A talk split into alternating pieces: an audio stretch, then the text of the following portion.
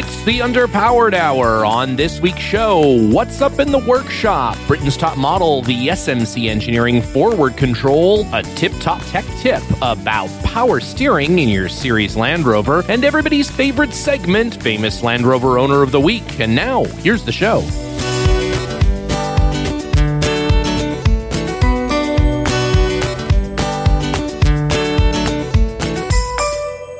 Welcome to the Underpowered Hour. I'm Stephen Barris, mild mannered television executive by day and Land Rover collector by night. You can find out more about my cars and what we're working on at thebarriscollection.com or check us out on Instagram at the Barris Collection. I'm joined, as always, by my good friend Ike Goss. Thank you to everyone joining us today. I am the tropical roof to Steven's leaking dual moon roof, the classic station wagon of podcasting, Ike Goss. I own and operate Pangolin 4x4 in Springfield, Oregon, where we live and breathe Land Rovers. Check us out online on Facebook, Instagram at Pangolin 4x4. Let's get started. All right, Ike, here we go again with another fabulous uh, episode. Great uh, show last week. If you haven't heard uh, the episode with our good friend Nick Dimbleby, definitely worth popping backwards in time and grabbing that. Man, he is uh, just a ton of fun to talk to. Very, very talented fellow, and uh, some great stories from travels around the world and taking pictures of Land Rovers in exotic locations with uh, interesting people. Super fascinating fellow, and we'll definitely have him back on the show. Oh yeah, no question. I feel like we're just scratching the the proverbial surface of his body of work. in the news this week, uh, so I, I, mean, the big news this week is just like all kinds of defenders. This seems to be what everybody is talking about. Um, of, of course, the 130, which we've talked about, which at any moment now should be uh, actually talked about by Land Rover. I'm not sure what their uh, release schedule. I don't know if they're waiting for an auto show or something. I think they're waiting. I think guy. they're waiting for chips. Yeah, the chips. Yeah. they, for yeah, even if they announced it, they couldn't build it, right? Just like any uh, good Mexican restaurant, uh, there is a time where you're waiting for chips, and I think that's where they're at. Uh, they're waiting for chips to build more cars. The uh, and in the meantime, you know, they're using their chips sparingly, making various special editions, and uh, this is no exception. I think that uh, this is probably going to be upmarket, low volume, yeah. you know, sort of yeah. production at least initially, until they can, you know, really produce in scale. Which it's it's tricky for a lot of auto manufacturers right now. But well, um, and it sounds like one of the new models might be a sort of super defender, sort of a, a Range Rover class defender, which, you know, people like Chelsea Tractors and Twisted and, and folks like that have been doing, you know, with the classic defender, making an ultra luxury version. Land Rover had previously never really done that with the classic defender they, they'd sort of stuck to like there were nicer you know sort of special editions of it but there weren't like you know insano range rover class ones but now it sounds like they are they're going to do that which fits with uh, your buddy uh, Thierry Bolloré's uh, theory of uh, making a much more upscale uh, Jaguar Land Rover going forward. I mean, I think they have to. They're kind of they don't really have an op- option. They're kind of yeah. forced into that. Um, you know, if you can't produce more vehicles, you, you basically you got two types of businesses. Um, you know, quantity or margin. And yeah. so, if you're not selling quantity, you have to make margin, and the way to do that is to move them up market even further. Just kind of unfortunate because I re- always really like the working vehicles, you know, yeah. that Land Rover has produced historically, but uh, it's just not viable at least in the current climate. So, what do you do? Yep. You gotta you gotta produce these cars, and uh, when will it end? What will how how luxurious can you get? You know, the earlier Defenders I don't think the architecture really supported a, yeah. a super luxury model. But uh, you couldn't keep water out of the inside of the car. That makes it a little tough. Yeah, very difficult to keep water out of the inside of the car. Mm-hmm. Um, so I think with the new generation, you're going to see you know even more luxurious you know editions, Louis Vuitton editions, Ooh, Gucci editions.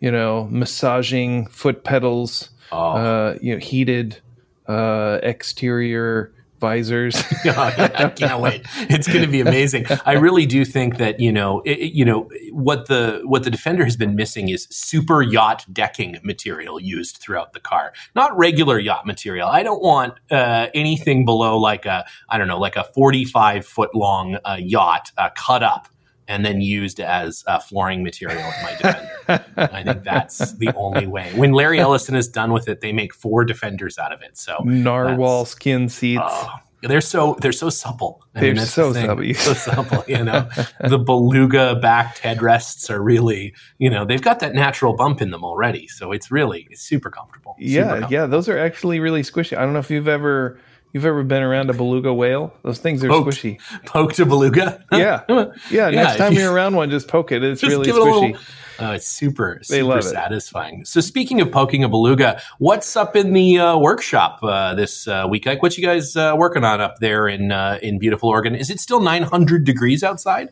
It isn't. No, it hasn't been 900 degrees for some time, but it, it has been in the you know 70 to 80 degree Fahrenheit range, which has actually been pretty pleasant to work on uh, crazy old Land Rovers. Um, we've had some good ones in the shop. Uh, we have the Nada station wagons that I think I might have mentioned on a previous episode. We've got two of those in the shop right now, and mm-hmm. so they have some peculiarities, I will say. And, you have like uh, you have like five percent of all remaining nadas or something right now in your work. You, you know, like there that. were originally 811 for those people that don't know. Yeah. Uh, Nada station wagons built in 1967, and uh, I think somewhere in the region of like 813 still exist. The amazing number still exists because they were expensive to buy when they were yeah. new, and people were very reluctant to throw them away, but yeah. no one else was willing to buy them because right. because because at that time it was it was difficult to get parts for them, and you know yeah. it's a little bit easier now. But some things you just you got to know what you're doing to well to get in the six cylinder engine, the Westlake head. It looks like there's an exhaust pipe grafted on to the top of the motor. It is a it is a crazy uh, car, but it is the sort of ultimate North American car and you know, smooth made. to drive. Smooth, so smooth. The engine just runs really smooth. Runs down the highway really nicely. Uh, they're cool cars, but um, they just require a little bit more care and feeding than some of the models. But uh, we've oh, got a couple really good examples that we're kind of recommissioning or we're refurbishing. So those are cool. And then I have a 49 build, 80 inch headlights behind the grill military mm-hmm. truck that we're doing a mechanical sort of refurbish on. And um, just rebuilt the transmission, got that mm-hmm. thing uh, back in the car, and it's running and driving again for the first time in like many, many years. Mm-hmm. So we are really excited about that thing. That thing is cool. It's, and uh, how about Jason Momoa motorcycle number two? Has it killed you yet? It's been trying. It's yeah. been trying. Yeah, it's a 1926 uh, Harley Davidson, and that thing is uh, even more primitive and difficult to operate than the uh, 41.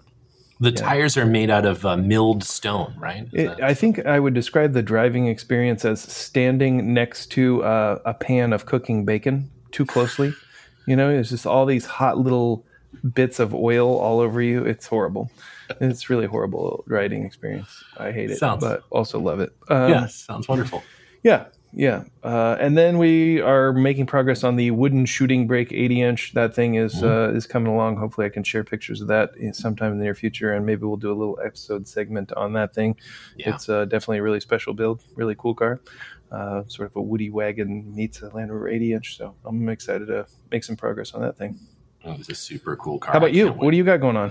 You know, this week we're uh, getting ready to uh, take the 80 inch uh, a couple hundred miles away to a uh, to a show in the next uh, month or so. So uh, it has been going through thoroughly. Finally, have my brand new 1951 uh, steering box uh, dropped into the uh, into the car. Still getting that uh, dialed in, but it is pretty crazy to see a modern Land Rover part, a modern Land Rover original part sticker on a, a steering box that is from 19 the 1950s. It's pretty cool. Very a, very. That cool is a really cool thing. You know, it's a cool that they made those. Um, unfortunately, they don't necessarily no. still need them, but yeah. uh, it is cool that we can we can use them in the meantime. Yeah, and they're great. I mean, it's going to be great. So that's going going through some brakes work. Uh, needs to work on the uh, the rear brakes and a couple of other things. Fit in some extra gauges. Get a thermocouple wired up to the uh, uh, to the thermostat so that uh, I know uh, if it is uh, overheating or about to blow up or if any of the tires are going to fall off or any of that sort of business. But yeah, getting that ready to go. And then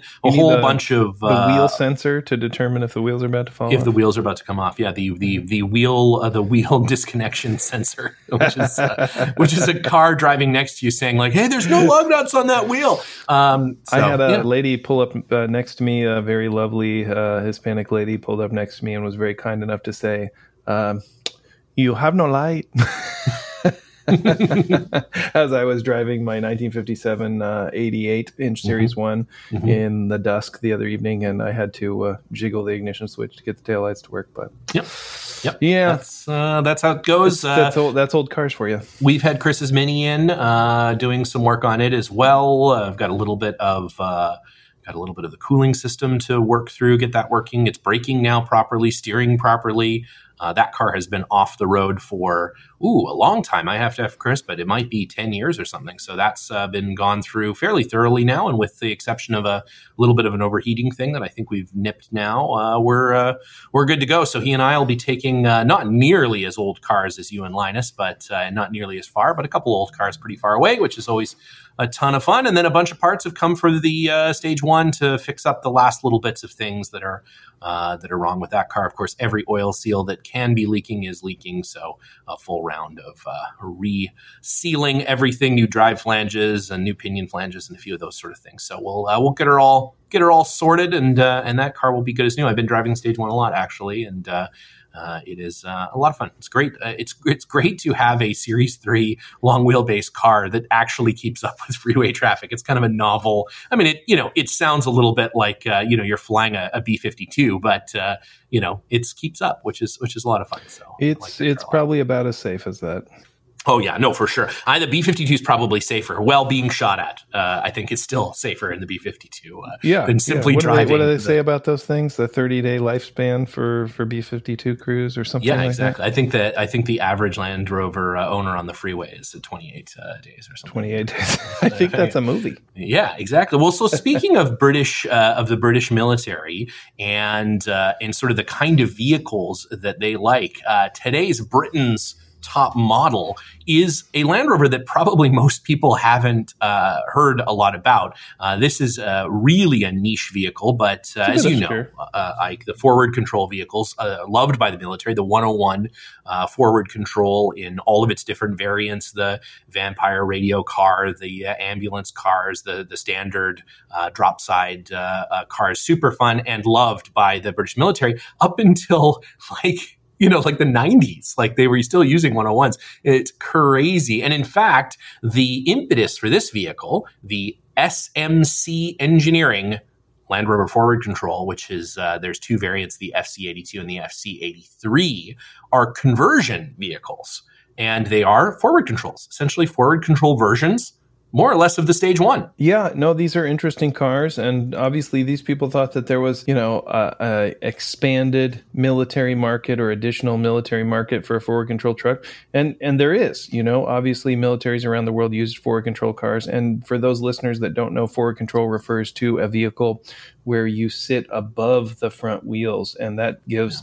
Uh, a larger load space within a certain wheelbase, yeah, um, compared to a what what the British refer to as a bonneted control vehicle, bonnet where the control. you have a hood or a bonnet in front of the driver covering the engine. So you know this company thought, hey, there's an opportunity here. We're going to invest a ton of money and time into building a forward control vehicle out of a vehicle that is a standard control or bonneted control type car, and they they chose the stage one, and yeah. I think in a lot of ways I like it because it's definitely more Land Rover esque than the 101. You know, I, that's what it I looks a lot like the, a 2B. I mean, it, it has a yeah. very 2B esque kind of look, except it's much bigger. And I love that. I love yeah. that about the 2B. You look at the 2B and you're like, oh, that's a Land Rover. It's just a weird one. You know, it's just it's, a weird little fender thing. Uh, yeah, it's got the same there, doors but, and the same yeah. windshield and the same cab. And you know, that's what's cool about this vehicle is it uses a lot of existing Land Rover componentry, and uh, that's why it's neat. Unfortunately, drivetrain wise, it's nothing very novel. You know, it has basically the same drivetrain as the Stage One, which yep. has the same drivetrain as the 101.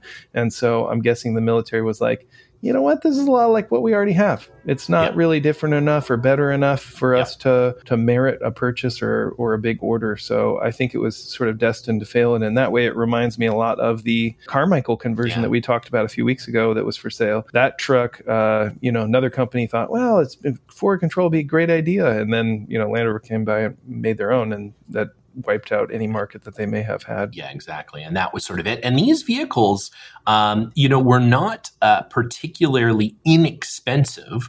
Uh, you could have a regular stage one converted uh, for about six thousand pounds. And remember, this is in the uh, you know this is in the the late seventies, early eighties. Uh, a completely done vehicle with uh, you know the sort of drop side pickup and the whole deal would cost about thirteen thousand pounds. So you know it was a, it was a significant cost over the base vehicle, um, and you know a very very specific. Uh, you know they were sort of targeting the military. I think is the big customer. Instead, though, the military decided they're just going to refurb all their 101s and uh, and did a program where they went through, they got the engines updated and did some you know some basic uh, overhaul work and just kept those suckers going probably for too long. Uh, now I don't know what the British military uses now. Do they use the same kind of LMTVs that the the American military does, or an Oshkosh or something like that, you know, something from Oshkosh. You know, in this like class, for some time they were using Pinzgauers, and the oh, Australian yeah, yeah. Production was moved mm-hmm. to England. Right. But I, I don't honestly know what they're using now. But uh, they had they had moved um, the uh, Magna Steyr, you know, mm-hmm. newest generation of the Pinzgauer, their production to the UK, and I think that that was kind of their stopgap or interim replacement for the 101. But I'm not sure what they use. They probably buy all kinds of different stuff, yeah, DAF trucks stuff. and the yeah. modern British, uh, modern air quotes, uh, British uh, Pinzgauers are really cool. They're a really nice update to the the classic, uh, you know, Swiss Army ones. They're, they're yeah, they're water cooled, five cylinder turbo diesel. You know, yeah. they're most a lot of six wheel drive. The British or yeah. the American Special Forces use them, and occasionally you see them on Government Planet, all stripped down, painted pink for desert service. Yeah, um, but some of those have definitely turned up on the secondhand civilian market. Pretty interesting vehicles. They got a machine gun ring on the top, and you know, it's a little more military than is what my style, but uh, yeah. some people love them. They're cool view. Yeah, they are neat. I've always wanted one of these days a classic, uh, classic Pinzgauer, the four wheel uh, drive version. I would, I would, I would love one of those. I don't have you know, room in a, for the cars later, that I have. But. Yeah, in a later episode of of things that Ike buys at uh, at random, uh, I bought a, a Pinzgauer in Baja California, and we drove mm-hmm. it back from Mexico. And so I have some experience with uh, Pinzgauers. They're pretty cool vehicles, very over engineered, very Austrian. You know. Yeah, I love the like the the backbone style chassis and everything. Anyways, it's for another episode, but um, but They're yeah, small. that'll have to have to go in the collection. They're small point. too, 86 inch. Yeah, yeah they're tiny. Yeah, that's the thing. Most people look at them and they're like, "Oh, it's a giant forward control vehicle," but like it's not significantly larger than a Defender. It's it's actually uh, smaller than the Defender in wheelbase. Mm-hmm.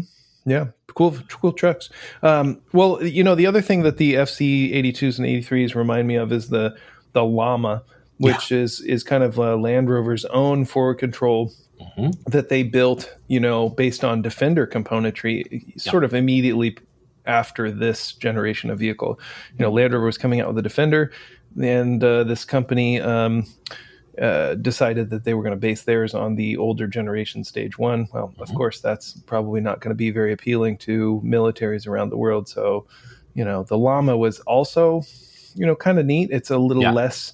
Land Rovery. It has like a fiberglass cab, but it, yeah. it has Land Rover componentry. It's also forward control, but it's more based on the early Defender parts. And it was mm-hmm short-lived project. You know, basically yeah. Land Rover decided, hey, we're not gonna. And they only made a few of them, right? Dunsfold has one, right? I want to say nine, something yeah, like that, yeah, but um, you know, certainly not many. And uh, there's a few floating around, and one always turns up for sale periodically. It's not mm-hmm. a particularly beloved you know prototype or vehicle it doesn't uh, engender warm fuzzy feelings when people no. look at it. it. it doesn't have a lot of uh, curb appeal but it is it is interesting and sad that it's kind of the last of the you know, true uh, working vehicles that Land Rover produced. Yeah. That was yeah. like, we're going to make trucks. You know, we're going to make actual heavy duty trucks. And uh, then they were like, nah, I guess we're not. So, as it turns out, Mal. as it not. turns out, I think we're over that. So they just they just decided they weren't going to do it. We're going to take a very quick break to hear from this sponsor. Hear that? Believe it or not, summer is just around the corner. Luckily, Armor All, America's most trusted auto appearance brand, has what your car needs to get that perfect summer shine. Plus, now through May 31st, we'll give you $5 for every 20 you spend on Armor All products. That means car wash pods, protectant, tire shine, you name it.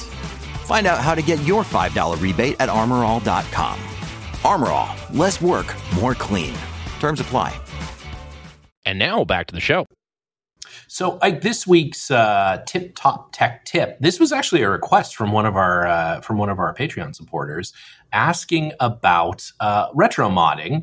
Uh, I had a great opportunity to drive uh, a new acquaintance's uh, retro modded LS3 uh, Defender over the weekend, and uh, it's insane to have a, a, motor with that kind of horsepower in a Defender. But this was a very well put together car and handled great, stopped great, turned great, did all the things that a, a regular car should do. But yeah, it was a little weird because you look at it, you know, from ten feet away, and you'd think there's nothing about it, but then you know it uh, it, it, can starts. drag race somebody. So yeah, kind of interesting. But this question was more specifically about uh, the steering and the braking. So you know, as we have talked about many times in the past, you know, especially ill-adjusted, but even even appropriately adjusted uh, steering for your series Land Rover can sometimes be uh, an upper body workout that you might not be looking for uh, necessarily. Especially a lot of slow speed driving, uh, making big arcing turns could be a little bit of a workout. But um, a lot of people do the sort of retro mod where they take a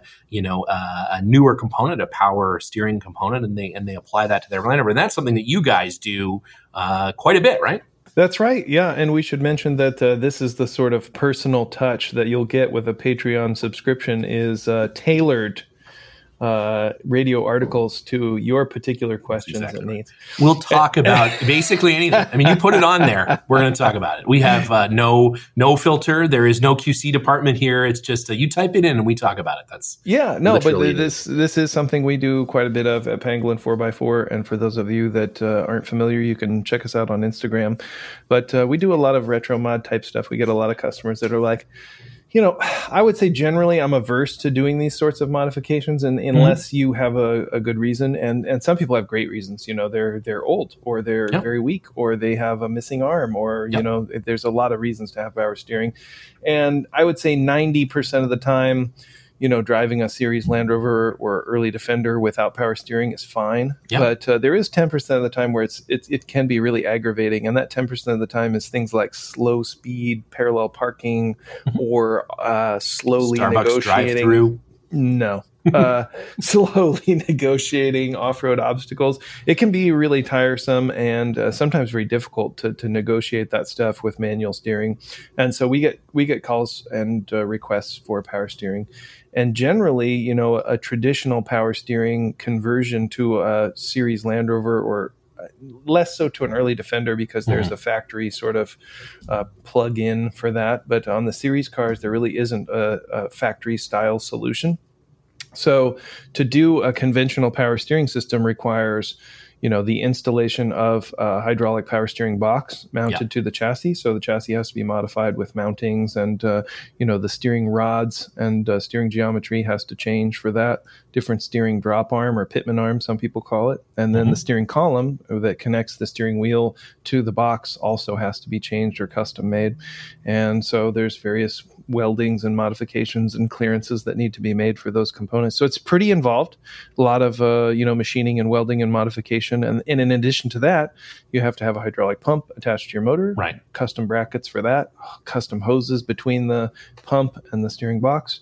So there's there's a lot of parts involved, so it, it gets expensive uh, from a parts perspective, and then the labor is another componentry. If you're not a, a welder, fabricator, you know, mechanic, it, it gets very expensive to do that sort of installation. So there's uh, other solutions that people have come up with to sort of skirt that, you know, conventional power steering installation, and a couple of those are uh, hydraulic ram.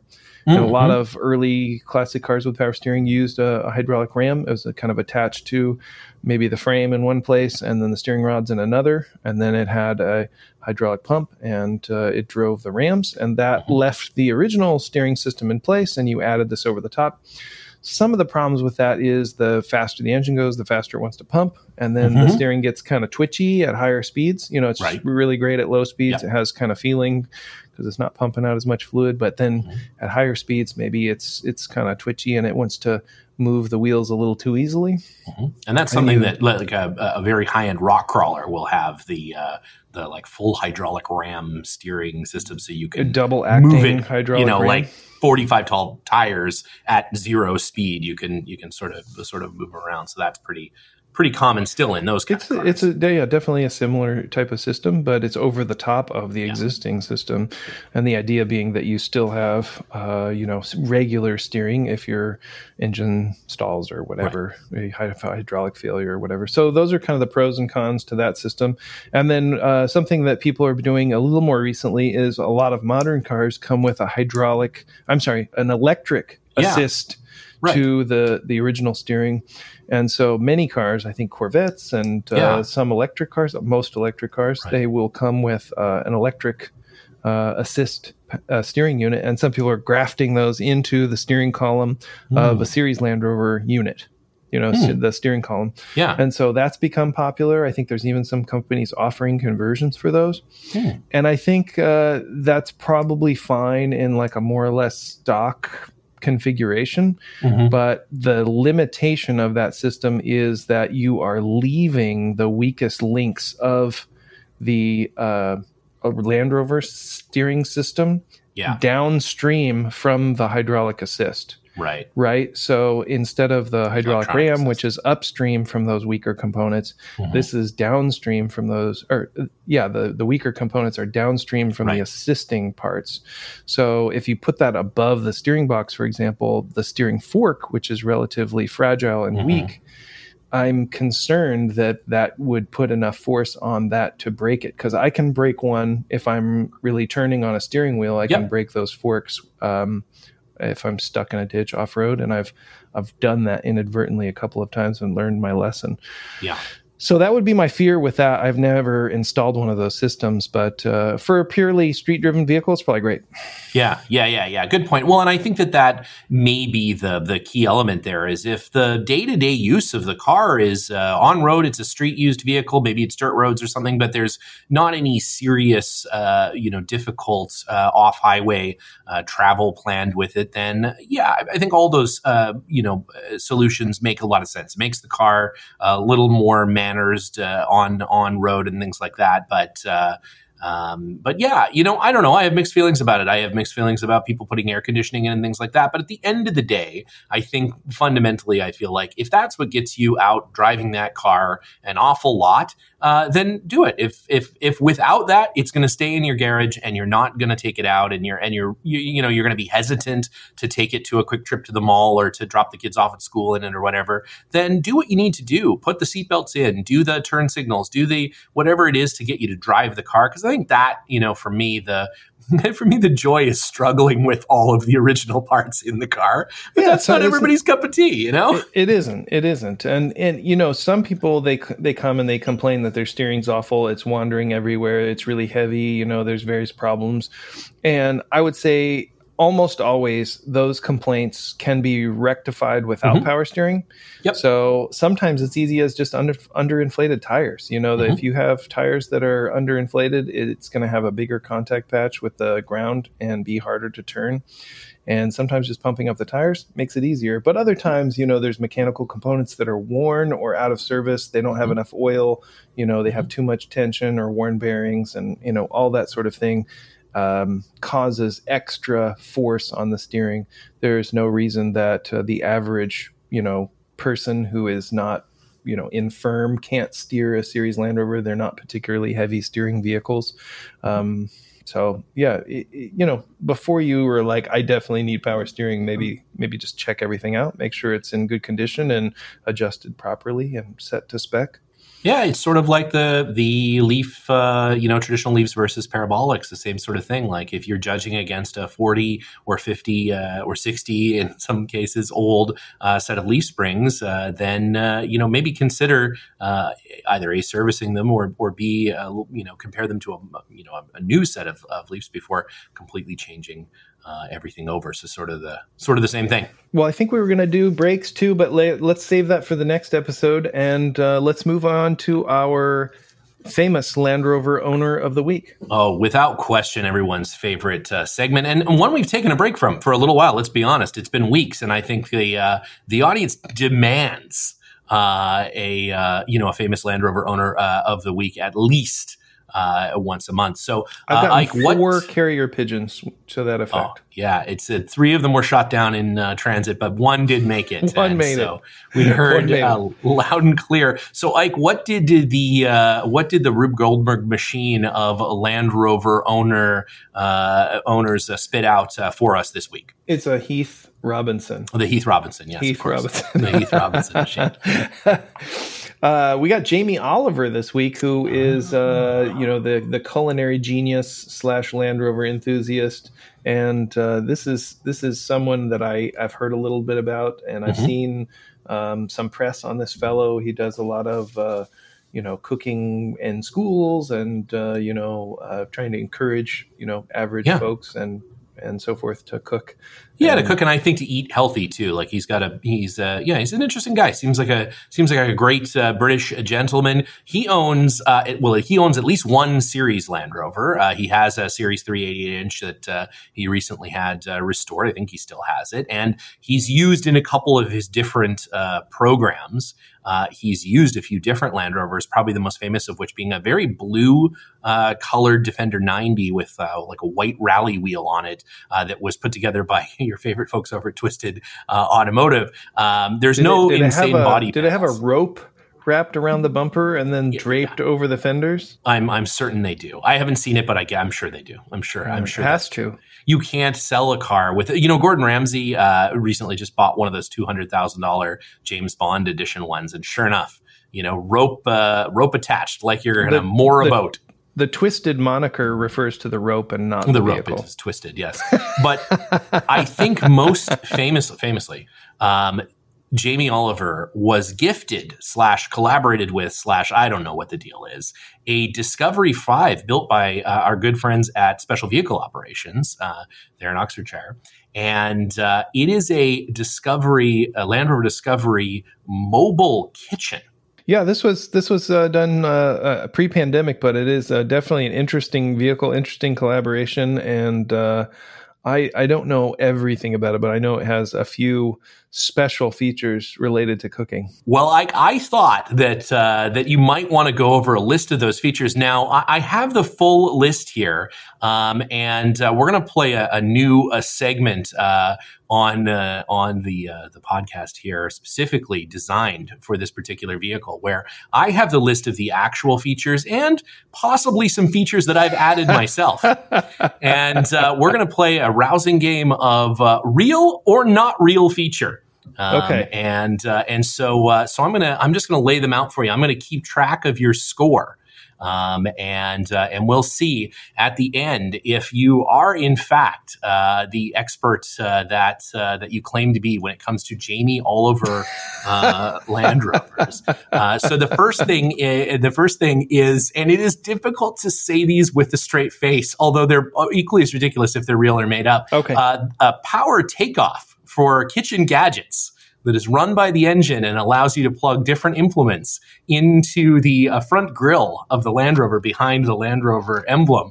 You can Ooh. plug in different implements and drive them off of the uh, off of the engine. This is Of the like a, this 5. is like a KitchenAid mixer drive thing It's on the exactly that. It is exactly Okay, that. I'm, Yeah. I'm gonna say I'm gonna say that's that's a real feature. That is correct. That is a Yes. real feature of this car. Yes. One point so far. Um, there is uh, inside of the engine bay. If you lift up the hood, you will find a, a convenient uh, slow cooker uh, built right into the engine. Uh, it is a great place to keep uh, food simmering for a long period of time with the diesel fuel fumes and things uh, mixing around in there. So, uh, an engine bay mounted slow cooker. Wow, you know, I uh, I feel like I've seen a lot of like engine cooking, and maybe I've I've possibly done some engine cooking, Mhm. manifold burrito warmers, and these Oh, sorts yeah. of things. Yeah.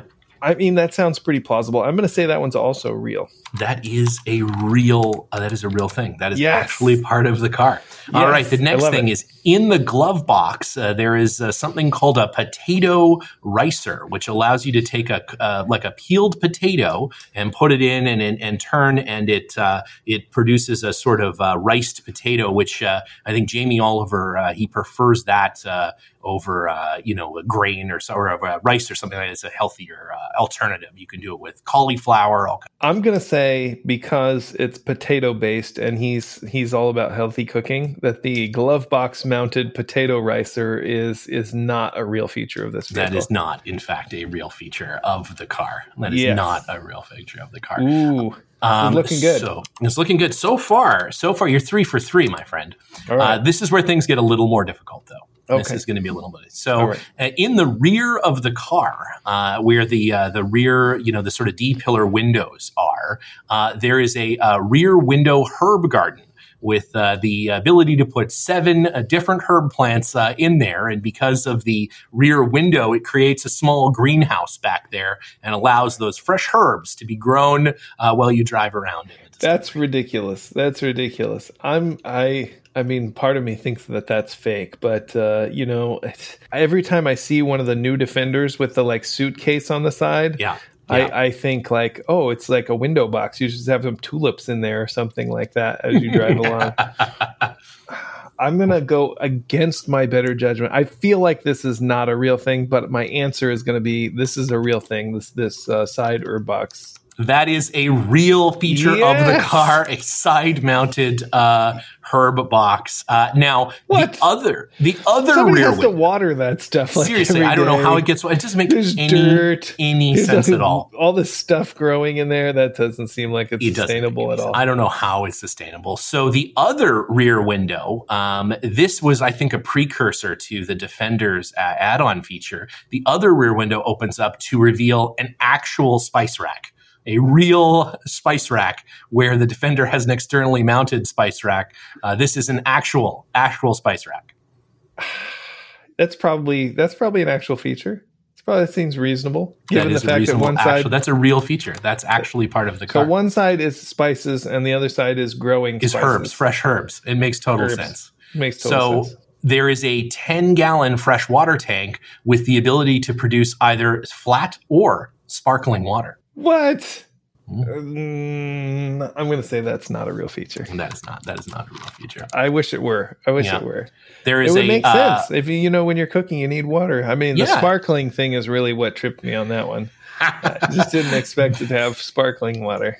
The fold-out load space kitchen with uh, two burners and uh, prep table that all just pulls out of the back of the Discovery. That's that's a real feature. I bet yeah, that, is that's that. easily uh, a 40 inch flat screen television. Ooh, 40 inches? No, that's not a real feature. That is a real feature of what? the car. It's off uh, the end. It's off the end of the uh, cook surface. There is a 40 inch flat screen television, so you can watch Jamie Oliver's cooking shows while he cooks you food cooks in the food. back of his Land Rover.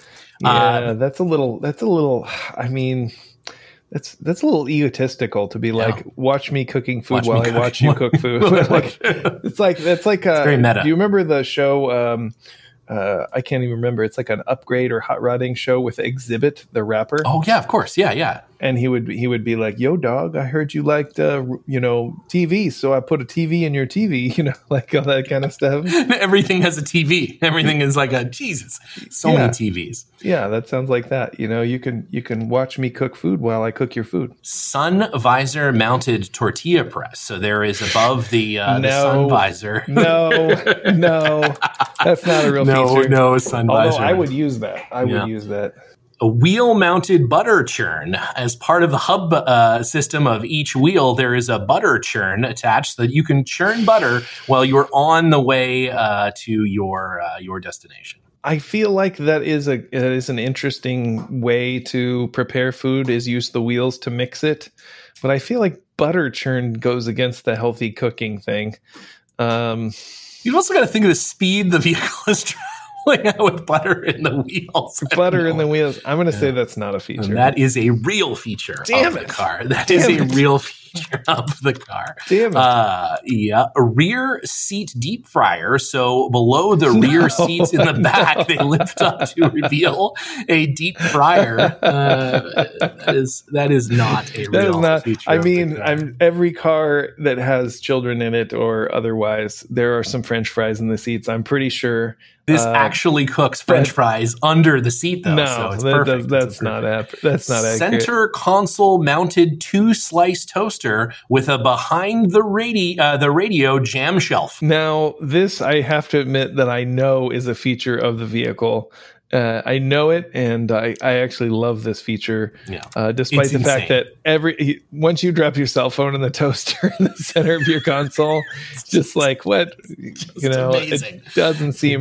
It doesn't takes seem inductive charging to a whole new level, a Yeah. whole new level. And finally, a front deployable rotisserie, which is driven off of the PTO and allows you to uh, cook chickens uh, over charcoal off the front of the vehicle. I'm gonna say that's that's a realistic feature. Also a real a feature. Well, that is an exceptional score. Only only three wrong, uh, or I'm sorry, two wrong. The rear seat deep say, fryer, uh, yeah, the rear seat deep fryer is uh, not wrong. Uh, the wheel mounted butter churn is a real feature of the car. Never would have thought. Um, and the 40 inch flat screen, uh, also uh, a very uh, much off brand. Uh, Doesn't seem on- integral to cooking. No, at all. you know, it doesn't seem like you really need that. So uh, you can sign up for your own SVO Jamie Oliver edition. Uh, I'm sure if you were interested in it, no, no one could ever have that. I'm I'm certain it's not street legal, uh, given the butter churn wheels and everything else. I think it uh, feels like a really bad idea to drive that car uh, anywhere ever. But if you do uh, Google it, um, you you can actually find the Jamie Oliver Land Rover Discovery blueprint that outlines all of these different uh, features of the car with great photos and stuff. It is the most absurd. It's like Top Gear made a car, and but it's real. One of the things that it seems it's difficult to understand about this car is like you know they don't necessarily help you cook one particular type of meal or you know like you've seen the the food trucks with like pizza ovens or it's like Yeah. more specialized but Yeah. this one you can like make some toast and and rotisserie a chicken and I don't know have some It's herbs on it I don't know It's a totally random. It's more like Land Rover engineers are like, well, what could we do? They're like wheel mounted butter churn. They're like, that's right, Steve. That's exactly what we need.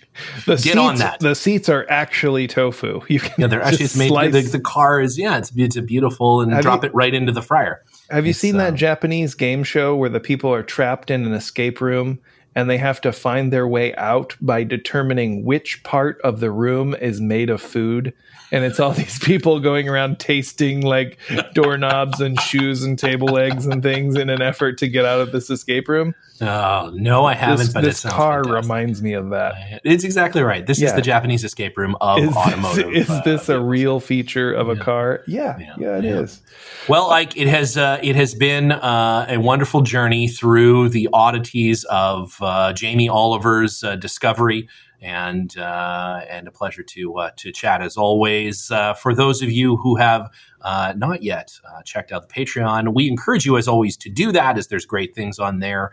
And hey, if you like the show, why not tell a friend uh, to stay away because uh, that's not a nice thing to do somebody else, or maybe see if they want to want to check it out. If you join our Patreon, we will give you a personalized phone greeting. We are going. Ike is going to call you in, in any any hour of the day. You can't specify the time, uh, and you also can't specify the amount of time he stays on the phone with you, um, or the topic of conversation. But you will get that. You will get that. We'll, we'll make that happen. Like it or not, like it or not. That's good. All right. Thank you, Stephen. It's been a slice. We'll see you next week. All right. Take care. Looking forward to it.